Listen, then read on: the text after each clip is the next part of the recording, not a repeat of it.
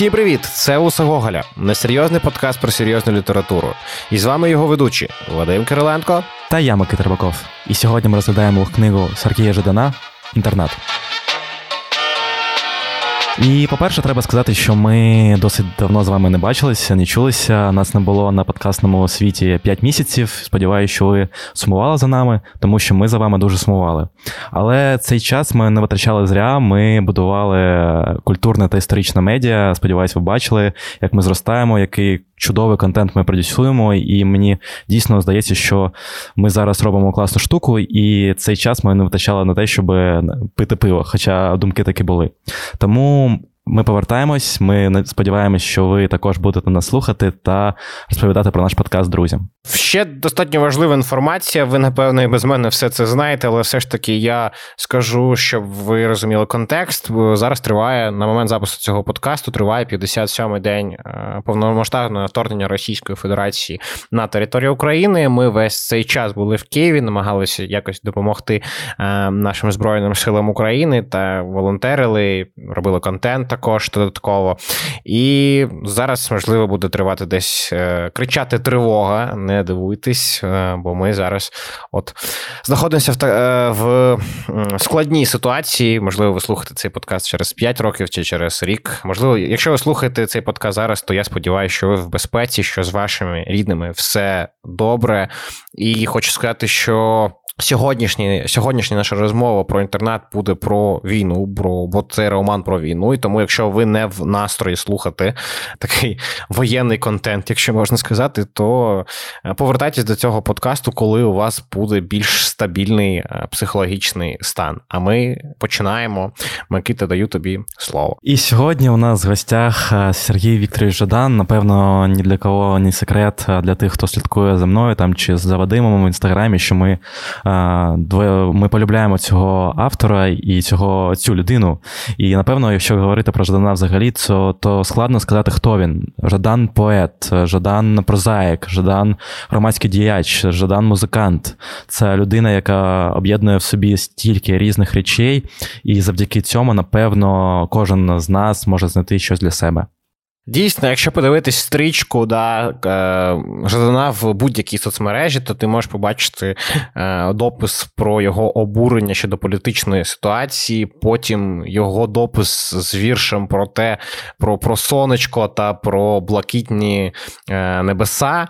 Потім ти можеш побачити, я не знаю, його трек, там, де півтрека це матюки, потім побачити його інтерв'ю Вок. Ну, знаєш, де він там класичний для нього кожен куртці. курці. і зараз дуже хвилюю за нього, бо він постійно в цій куртці. Я думаю, не холодно, чи Сергій Вікторович постійно, знаєш, у нас... Він ще нещодавно свої ботинки продав. Я думаю, ну, Сергій Вікторович, ну куди ти? Да, дійсно, і отак е, це дуже різна особистість. і Ти можеш прийти до ну на на будь-який фестиваль, там умовний книжковий арсенал, і побачити його біля стенду, з де він презентує свою поетичну збірку, а потім через пару годин побачити, як він гасає на сцені зі своїм рок-гуртом, знову ж таки в своїй кожаній курці. І от про таку е, ми особисто сьогодні будемо говорити, і напевно, це одна з причин, чому його його одна з причин його популярності саме те, що дуже легко знайти свого ждана, да? Жадана, який твій і який подобається особисто тобі.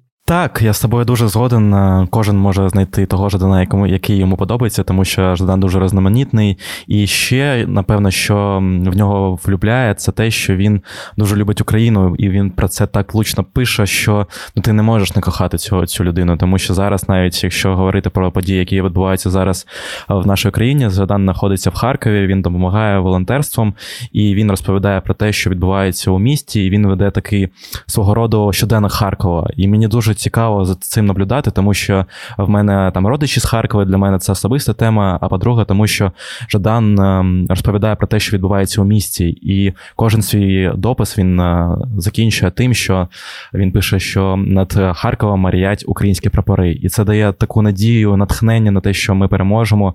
І це дійсно унікальний досвід того, що Жадан це персона для української культури дуже важлива, і ми наблюдаємо за тим, як він як він допомагає країні, як він надихає цю країну. Це дуже круто. Я хочу розказати свою історію про знайомство з Жданом. Особисте знайомство. Колись Ждан виступав в Зеленому театрі в Одесі, і це взагалі дуже прекрасна завжди подія, бо е, Зелений театр це, напевно, одна з найулюбленіших моїх площадок. І тут, знаєш, ми бачимо, як 300-400 людей прийшли слухати Ждана в Одесі, і його голос розливається по цьому зеленому театру. І от я приїхав на його виступ на на дві години раніше, ніж е, цей виступ. І я вирішив прогулятися по зеленому театру, бо це прекрасне місце для прогулянки. І цю інформацію про те, що це прекрасне місто для прогулянки, знав не тільки я, а й Сергій Вікторович Жадан. Бо він собі так дуже дуже спокійно гуляв е, зеленим театром наодинці, і я ну, я не міг не використати цей момент і підійшов познайомитись. Ну, по, ну, Ти не часто зустрічаєш Жадана в зеленому театрі. Знаєш, це така некласична ситуація. І е, я. Е, Здивувався тому, який він відкритий, як він зацікавився моєю персоною, як він задавав питання, хто хто я такий, що я роблю, чому я прийшов. І знаєш, е, здавалося, що це дуже така відверта, дуже відкрита персона для будь-якої розмови. І тоді я попросив підписати його книжку, яку я взяв з собою, е, його цитатою. Е, а це цитата з його вірша. Я її зачитаю: жити потрібно там, де тебе налякає смерть. Це, напевно, найважливіші строчки з творчості Сергія Вікторовича. Я до них повертаюся і е, сьогодні, і в ті дні, коли було дуже-дуже складно бути в Києві, бо були постійні якісь то вибухи і е, відчуття того, що от ось ось місце може попасти в блокаду. Е, я згадував ці слова, написані Сергієм Вікторовичем, його е, таку посмішку е, в момент того, коли він це писав написав, і напевно, коли я побачу з ним ще раз, я дуже сильно е, подякую йому за те, що він був ще одною е, такою, я знаєш. Е, як би сказати, одною стіною, е, мой, я не знаю, одно, несущою стіною, так, несущою стіною да, моєї голови, коли е, здавалося, що все рухне нахуй. Так, е, я з тобою згоден. Взагалі Ждан виглядає як людина, з якою можна поспілкуватися. Тобто він е, відкритий, і це дуже круто, що у нас є такі е, такий власне досвід, щоб ми можемо підходити і спілкуватися е, з з письменником сучасним, який дуже крутий. І я нагадаю, що е, Ждана висовують на Нобелівську премію в цьому році. Тому це круто, що у нас умовно є Нобелівський лауреат, який е, може спілкуватися з тобою в зеленому театрі, і взагалі те, що його слова, вірші вони дуже проникливі і. Він завжди вміє обрати ті слова, щоб надихнути та ну, знаєш, там, щоб ти далі боровся, тому що це дійсно дуже важко навіть у такі часи говорити та підтримувати людей навколо себе, а вже на це виходить як і найкраще. І є відчуття, що дійсно його творчість це про те, щоб бути почутим. Це не про те, щоб бути, е, я не знаю, в богемному всесвіті, знаєш, uh-huh, uh-huh, да, прийнятим тільки в літературній тусовці. Ні, Житан це от про про свій в доску, про те, що треба почути його, що він хоче бути почутим. Його як і поезія, так і, на мій дуже скромний погляд, вона проста і вона пробивається до всіх. Давай, напевно, почнемо нашу розмову про інтернет, бо можна довго говорити про всю творчу Ждана і про його фігуру, але в нас все ж таки е, є е, таймлайн обмежений. І е, я нагадаю про подій 2014 року. Напевно, ви про них, як і я, не забули, але все ж таки, саме в 2014 році почалась війна. І мені тоді, е, якщо чесно, я був трошки далеко від цього, ніби. Тобто я відчував якусь то страшенну е, біль і страшенно, страшенне непорозуміння ситуації, як це може відбуватися, але все ж таки я ще дуже і дуже молодий е, чоловік. Я зовсім зовсім маленький. І в мене ще тоді, напевно, от такого. Повного розуміння всієї катастрофи не було. Але е, саме тоді я й прочитав цей роман. Ну тобто, у 17-му році, коли він вийшов, е, я його прочитав, можливо, там через 2-3 роки після початку. Саме тоді я почав е, цікавитись е, війною і намагатися зрозуміти, що там відбувалося в Дебальцево, там в Іловайську чи. Ем, в Донецькому аеропорту, і саме тоді у мене, я не знаю, все змінилося в житті, і взагалі тоді, напевно, я і став цікавитися українською історією і зрощувати свою русофобію, да, я так скажу. Хоча хоча цей роман він взагалі не про це. Він просто здається, саме через те, що цей роман він не ставить тебе на будь-яку сторону. Ну тобто, він не обирає тобі там це за погане чи за хороше, ти за тих, чи за інших. Ти сам повинен зробити свій вибір. Знаєш, і тоді я пішов вже дізнаватись і робити свій умовний вибір. Дійсно, я з тобою дуже згоден, що це роман якраз про вибір, про те, щоб ти вибрав сторону саме для себе, свою внутрішню сторону, сторону країни, і ти рухався в тому напрямку. Тобто Жадан не не обирає що за за тебе, він не говорить тобі, що робити, але він підштовхує тебе для вибору. Тобто, у нас було дуже багато людей в країні, напевно, як таким також відносився, е, які не Е, без цього маленького поштовху не могли зробити цей вибір. Вони не розуміли. І навіть на моєму власному досвіду, якщо ти говориш, що ти в 2014 році був далеко і не розумів, я взагалі був чувак в 2014 році в Індонезії. Ось mm-hmm. ось я був далеко і не розумів, тому що я був е, моряком, я був в рейсі, і ці події застали мене в Індонезії. Не було інтернету, я там щось намагався вийти на зв'язок там раз на добу.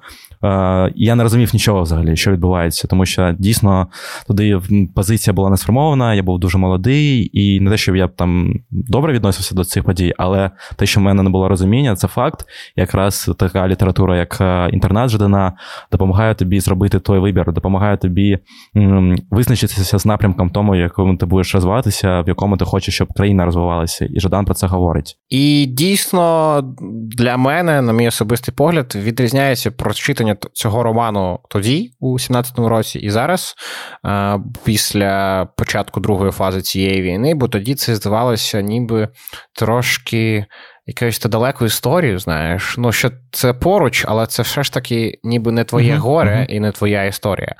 А сьогодні, коли я її перечитував, я розумів, що якісь то відчуття, які е, були і є в цьому романі, вони тепер мої відчуття, що я це пережив. Я це можливо частково бачив. Е, цей е, воєнний світ навколо тебе, бо Київ він дуже відчувався. Ну він не був, ну він на лінії фронту був. Ну, типу, 10-15 кілометрів uh-huh. ворог, і ти відчував, що таке бути в перефронтовому місці. Тому. Ем, це дійсно. Е, це дійсно класний, е, це це дійсно дієвий метод е, перевірити, як змінилася твоя реальність. І те, що в 2014 році було реальністю не для всієї країни, стало реальністю, на жаль, стало реальністю для всієї країни. І тому цей роман сьогодні знов став дуже і дуже актуальним. Я хочу вам нагадати, що ця книга починається з анотації, а саме одного разу прокинувшись, ти побачиш за вікном вогонь. Ти його не розпалював, але гасити його доведеться і тобі. Тобто, дійсно, ці події, які відбувалися в першій фазі цієї війни, в 2014 році, для нас, людей, які не були там, вони відчувалися не так. Ну, тобто, я зараз вже розумію, що Ну, ми не до кінця осознавали, що відбувалося в Донецьку та Луганській області. Ми не до кінця розуміли, що пережили ті люди. І зараз ми відчуваємо той досвід, і е, ця книга знову стає актуальною і такою болючою, на жаль.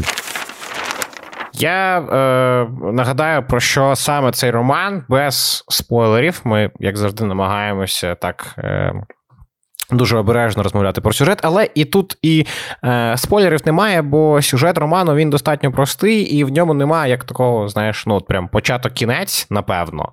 Uh-huh, uh-huh. Він про три три дні, про три доби життя от, людини з перифронтового місця. І тут треба згадати, ми про це говорили е, не раз в рамках нашого подкасту, коли обговорювали е, романи про війну. Що для того, щоб показати весь страх цієї війни, да, треба показати маленьку історію, маленьке життя в цих uh подіях. Не треба показувати бій на там сотні тисячі людей. Треба показати ось одну конкретну судьбу. І так і відбувається в цьому романі. Більш того, головний герой цього роману він такий достатньо аполітичний, його хата з краю, і він взагалі ні за кого. І тут і, і тут у нього перед ним постає, перед ним стає задача, е, задача екстремальної складності е, піти вже в окуповане, майже окуповане місце, місто і забрати з інтернату свого племінника. Е, і герой наш, який є достатньо, як же сказав, аполітичний, більш того, достатньо слабкою людиною. Ми бачимо, що він слабохарактерний, що він дуже складно приймає рішення, які стосуються навіть його там особистого життя, його стосунків з жінкою, чи з сестрою, чи з батьком. І ми бачимо, як ця людина ось іде, е, такий проходить свій шлях, бачить війну в, в, в усіх її проявах і доходить до свого, своєї так, такої цілі. Е, не будемо казати, як, не будемо там, знаєш, даватися в деталі, але все ж таки скажемо, що він там свою ціль е, досягає. Ще треба зазначити, що ця людина її зовут Паша, і він працює учителем української мови. І мені здається, це також дуже важливо, тому що в контексті романа він преподає українську мову, але за стінами свого кабінету, за стінами школи, він розмовляє російською мовою, і він навіть порівнює українську мову з якоюсь латиною, з мертвою мовою, тому що там ніхто її не говорить. І взагалі, от е, ти правильно сказав, що ця людина така аморфна, він не має свого вибору, і ця війна, ці. Ці події, які він переживає, якраз показують йому, що треба робити вибір, треба обрати сторону. Без цього неможливо існувати, інакше можна загубити і самого себе, і свою країну. Я хотів би поговорити з тобою про головного героя цього роману, і це не е, Паша, е, вчитель е, української мови, про якого ти вже говорив, не його племінник, а це саме війна. Це саме її. Її обставини та її е, характеристики, тому що Жадан, як поет, він е, Йому вдається описати не тільки її фактично, а її настрій, її колір, її запах. Ти відчуваєш, яка війна. Ти е, можеш відчути навіть під військових. Ти можеш відчути страх е, жінок, які в сховище на вокзалі. Ти можеш відчути розгубленість людей, які не знають, яка е, їх позиція та чи інша. Ти можеш пройти ось всі ці сторінки війни, е, всі її емоції е, разом з головним героєм. І це дуже і дуже. Е, особистий досвід у кожного з нас, і кожен з нас побачить щось своє. Для мене, наприклад, особисто, це напевно, це напевно саме стосунки Паші та його племінники, тому що він молодий. У мене є сестра, і коли відбувалися всі ці події, так сталося, що моя сестра теж була в умовному інтернаті. Е, це спортивний інтернат, не умовний, а фактично, і вона там залишилась залишилась сама. І нам довелося з сім'єю там її звідти забирати. моя мама поїхала з ну от в другий день війни, поїхала з 500 кілометрів е, для того, щоб забрати мою сестру. І це теж було страшно. І для мене, напевно, це така знаєш, особисто моя історія війни, яка є в цій книжці. І напевно, хтось тут побачить щось своє. І тому я от хотів би спитати тебе: е, побачив е, чи ти свою війну у цій книжці? Які саме емоції тебе вразили? І ти такий, о, я це прожив. Бо я задаю це питання, бо ти цитував головного героя цієї книжці в своєму твіттері, і тому я от подумав тебе спитати, знаєш, про твоє особисте враження, що працювало там з тобою найкраще і найближче. Перше, мені здається, що круто зазначити, що е, Жадан, як майстер слова, дуже класно створює декорації. Ти правильно зазначив, що я там відчуваю, ми відчуваємо нас настрої, запахи і таке інше, і тому дуже цікаво углублятися у це. Але з іншого боку там не хочеться знаходитися довго. Тобто, тобто в тебе є така протиріч, що ти нібито тобі цікаво, і ти хочеш, знаєш, не швидко читати, а там розглядати цю мізансцену, умовно кажучи, а з іншого боку, знаходитися на цій війні на цій землі неможливо довго. І тобто, це така протиріч, яка е, працює з цією книгою, і це наша історія, це наша війна. І е, для мене це, напевно, було дуже дуже складно і одночасно дуже цікаво в цьому розбиратися. Якщо говорити про мій власний досвід, що мене більш всього зачепило, це. Це те, що сцена, коли ем, головний головного героя він знаходить на мій погляд, єдиного персонажа в цій книзі, який важливо, що відбувається з країною. Тобто вона переживає ця ця директриса інтернату. Вони вони розмовляють, і там була така штука, яка мене дуже зацепила. Я, я про це багато міркував, навіть там одне речення, але я зараз прочитаю. І вона каже: стріляють, погоджується Ніна.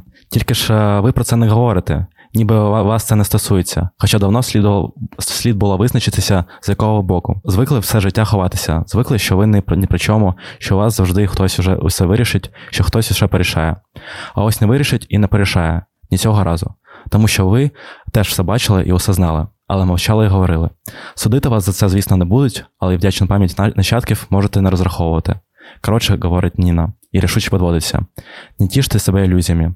Відповідати будуть усі, і найгірше буде тим, хто відповідати не звик. І оце от останнє найгірше буде тим, хто відповідати не звик. Для мене якась головна думка цього роману, напевно. Е, дуже дивно, ну і дуже прикольно. Я цитував саме цей е, епізод у, на своїй стінці ВКонтакті в 17-му році. Я отак, ну, я, я ну, бачиш, бачиш. Да, ну, це ж не дивно, що у нас подкаст про літературу, е, ну, типу, що, що, ми соведучі. А, Взагалі, там ще був момент ну, в цей же епізод, але трошки інший, інша його частина, коли вона питає сторожа, коли вона питає фізрука, ця директорка інтернату про те, чи знає він, хто депутат. В місті, чи знає взагалі, яка політична да, там ситуація. Вона перед цією розмовою, наче от питала його взагалі, що він там шарить, бо він здається таким героєм, що він такий каже: От, я буду тут, я залишусь тут, це мій дім, але він про свій дім нічого взагалі не знає. І продовжуючи тезу про те, що відповідати тут буде тих, хто відповідати ну, не звик, напевно, я з тобою погоджуюсь, що звикати відповідати треба. Що відповідальність це, напевно, найважливіша дія в цій війні і взагалі в українській історії. Бо це відрізняє нас від Радянського Союзу, коли, знаєш, є тільки твоє, а все спільне, воно нікому не належить. Да? Воно нічє. Так, так, ніби там якісь там е, люди прийдуть і за тебе все вирішать і порішають. все. Да, Є така абстрактна історія. Е, і і е, я слухав лекцію колись е, Богдана Небурак, її привіт. Е, якщо ви не слідкуєте за її творчістю, то, будь ласка, слідкуйте про, напевно, Ждана, може про когось ще. Я чесно не пам'ятаю. Там була думка про радянські, радянське минуле, де є, знаєш, такі розйобані під'їзди, але є більш-менш затишні квартири. І що от твоя uh твоя власність, вона там, типу, е, її потрібно доглядати, а спільна власність вона не потребує, бо є якісь то абстрактні люди, які все це за тебе зроблять. І цей роман про те, що все немає цих абстрактних людей, що їх і не було ніколи, і що є тільки ти, і тільки ти е, разом з іншими будуєш е, майбутнє, майбутнє країни, майбутнє твоє. І що найважливіше для мене ще тут є. Що я зрозумів за ось ці два місяці війни, що ми змагаємося не тільки за країну, не тільки за націю, що це другорядне, що всі ці патріотичні питання, усі ці національні заклики, гімни, прапори і все те інше, те другорядне. Що, по першу чергу, це твій дім, це люди навколо тебе. І отут ми бачимо, що наш головний герой цього роману, який є аполітичним, він змагається, можливо, не за прапор, можливо, не за свою історію, а за свій дім, за майбі... за своє майбутнє, за свою сім'ю, за людей, які поруч. І він проходить свій складний шлях, бо він бачить вбивство, він бачить бої, він бачить страх, він бачить окупантів, він бачить все це. Я не знаю, весь цей бруд цієї війни. він... Все це проходить заради тих, хто поруч. І коли е, відбувалися події цієї війни, я думав е, не тільки знаєш про патріотизм та націоналізм, я не знаю, а про те, що просто у мене є дім. І я цей дім, сука, дуже сильно люблю. І людей, які тут живуть, я теж люблю. І я не зможу його лишити. Я буду за нього боротися стільки, скільки в мене є сил. Тому що е, потрібно, ну, потрібно жити там, де тебе налякає смерть, а смерть налякає тебе е, там, де є твої рідні, там, де є твої якісь то, я не знаю, важливі, дотичні для тебе речі та історії. Я з тобою згоден, що по-перше, тебе формують люди, люди, які тебе оточують, а люди, які тебе оточують, формують е, країну. І воно так і працює, що ти намагаєшся захистити себе, свій дім і близьких для тебе людей. І дійсно, наш герой також, е, що все, що в нього є, це от цей племінник е, і батько, який залишається вдома, і він йде за цим племінником, тому що він хоче його врятувати, хоче його якось захистити від цієї жахливої війни. І якщо згадувати ще одну тезу з Жадана, ще одну цитату, яка для мене дуже важлива, це е, батьківщина, це там, де тебе розуміють у сні. І тому це люди, які тебе оточують, які тебе розуміють, це дійсно те, за що треба боротися, і за те, за що треба вмирати. Я хотів ще поговорити з тобою. От ми трошки поговорили про вибір, е, про да, відповідальність. І тут ще встає наступне питання: це питання твоєї самоідентифікації, тобто сторони, якої ти обираєш, як той діалог Ніни та а, фізрука, яка питає його, чи знає він взагалі щось про своє місто, хто там депутат, що цей депутат робить. І е, треба зрозуміти, і ми, як нація, мені здається, вже декілька разів це, це проходили і це намагалися намагатися зрозуміти, а потім відрефлексувати, що наше майбутнє це наш вибір, і що нам потрібно розуміти, що відбувається взагалі в країні, що відчувають люди, що роблять наші політики. Е, для цього нам треба розуміти нашу історію, е, історію нашої культури. Для цього нам потрібно поважати мову, переходити на цю мову і будувати якийсь то український контекст. І е, напевно, саме через це Жадан обирає своїм героям такого достатньо флегматичного пашу, який цей вибір робити не хоче, і якому взагалі по барабану, що там відбувається навколо. Бо ми можемо впізнати е, в паші свої риси, коли ти такий, а, ну пофіг, ну пофіг, ну хай, хай, ну потерпимо і так. І, і, і так. Ну і що там відбувається в тому парламенті, да, та все одно. Та взагалі якось. похір, да. І що там, ну, слухають діти Морхенштерна, ну нічого страшного.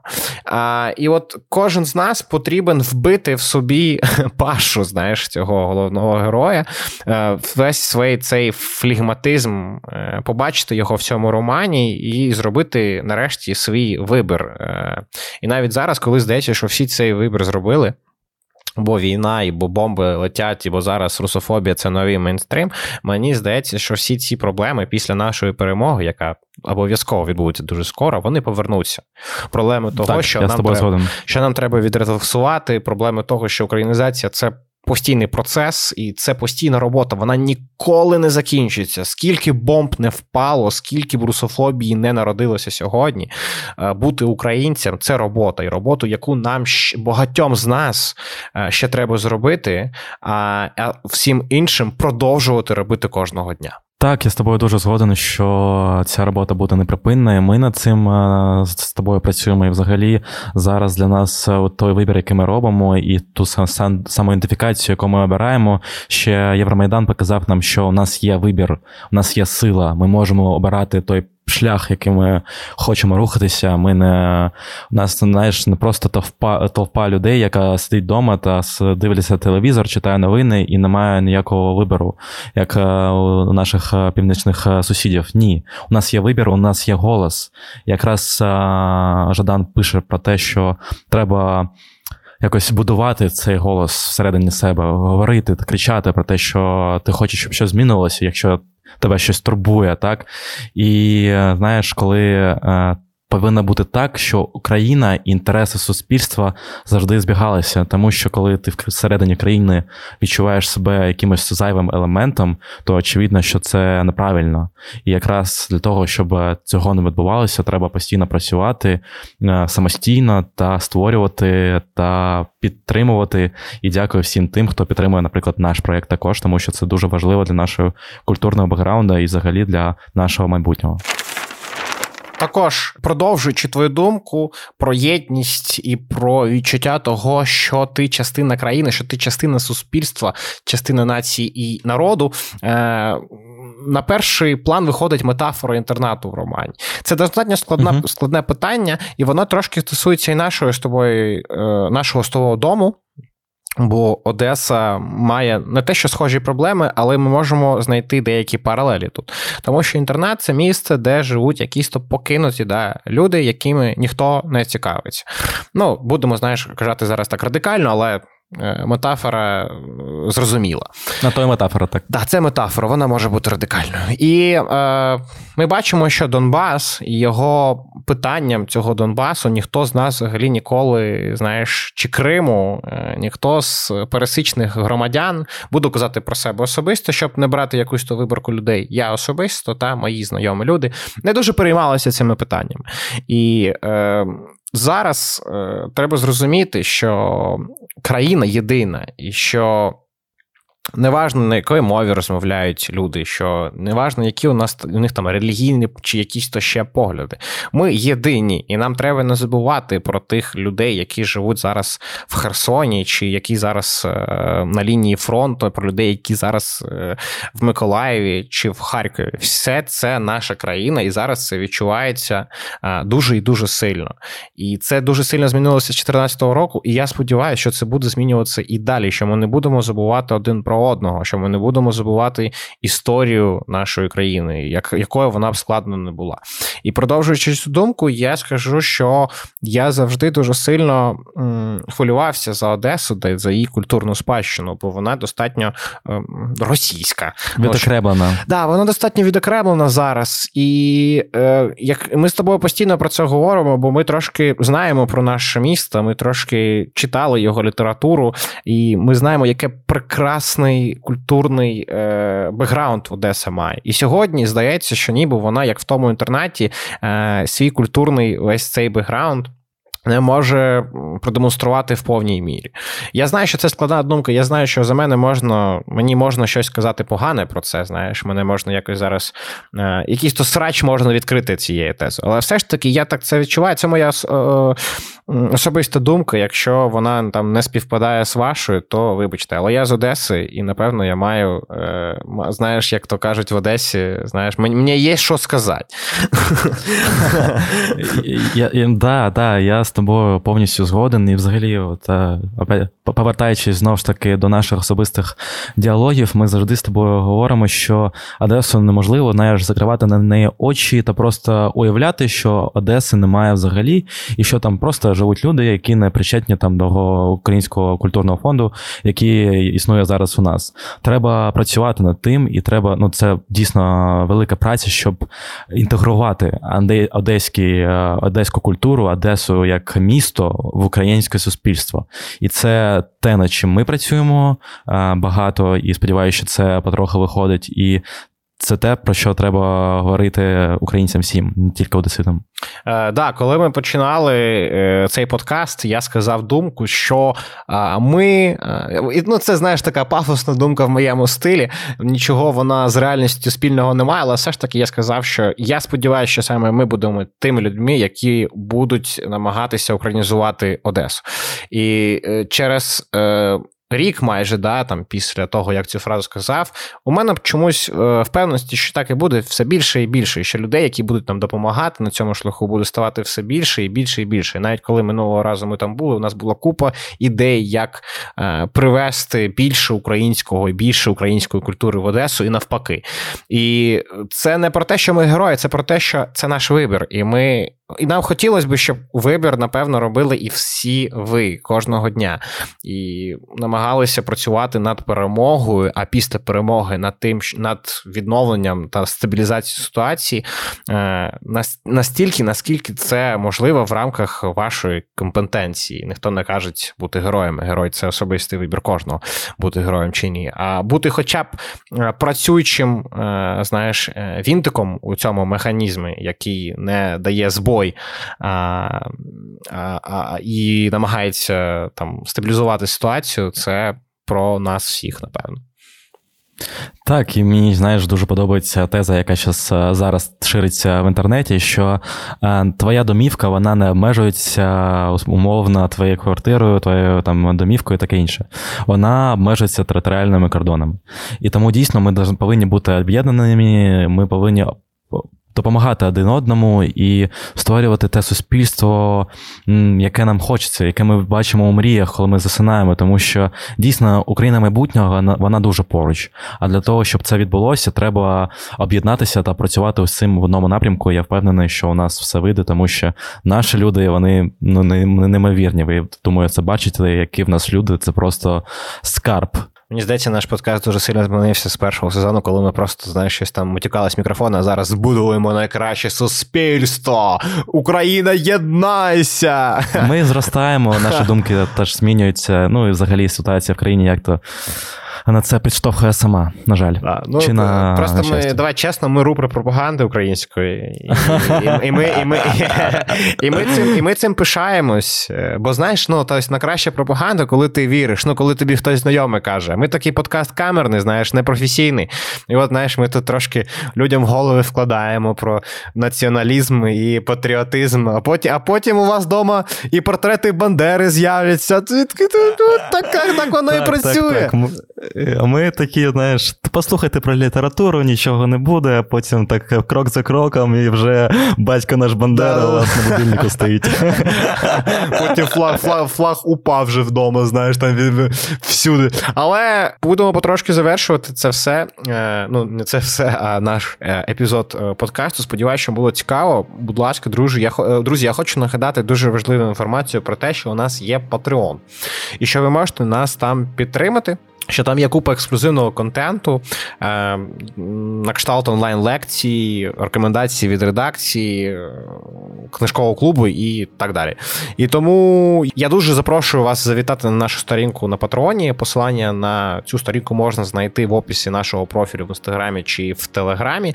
Завітайте, підтримуйте всі гроші. Ми використаємо для розвитку нашого проекту і для виплати заробітних плат нашій команді. У нас вже достатньо велика команда команда. Ну і треба ще зазначити, я думаю, що вам це кажуть постійно, але все одно зайве не буде, що бережіть себе. Це зараз дуже важливо. Будь-де де ви були би, бережіть себе. Сподіваюся, що ви у безпеці. Сподіваюся, що ви слухаєте цей подкаст і з вами, і з вашими рідними, все в порядку, все буде добре. Ми обов'язково переможемо і е, будемо будувати з вами країну нашого майбутнього. Да, бережіть себе. Дякую, друзі, і до зустрічі. До зустрічі.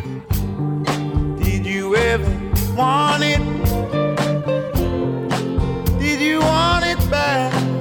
Oh, my. Tears me apart.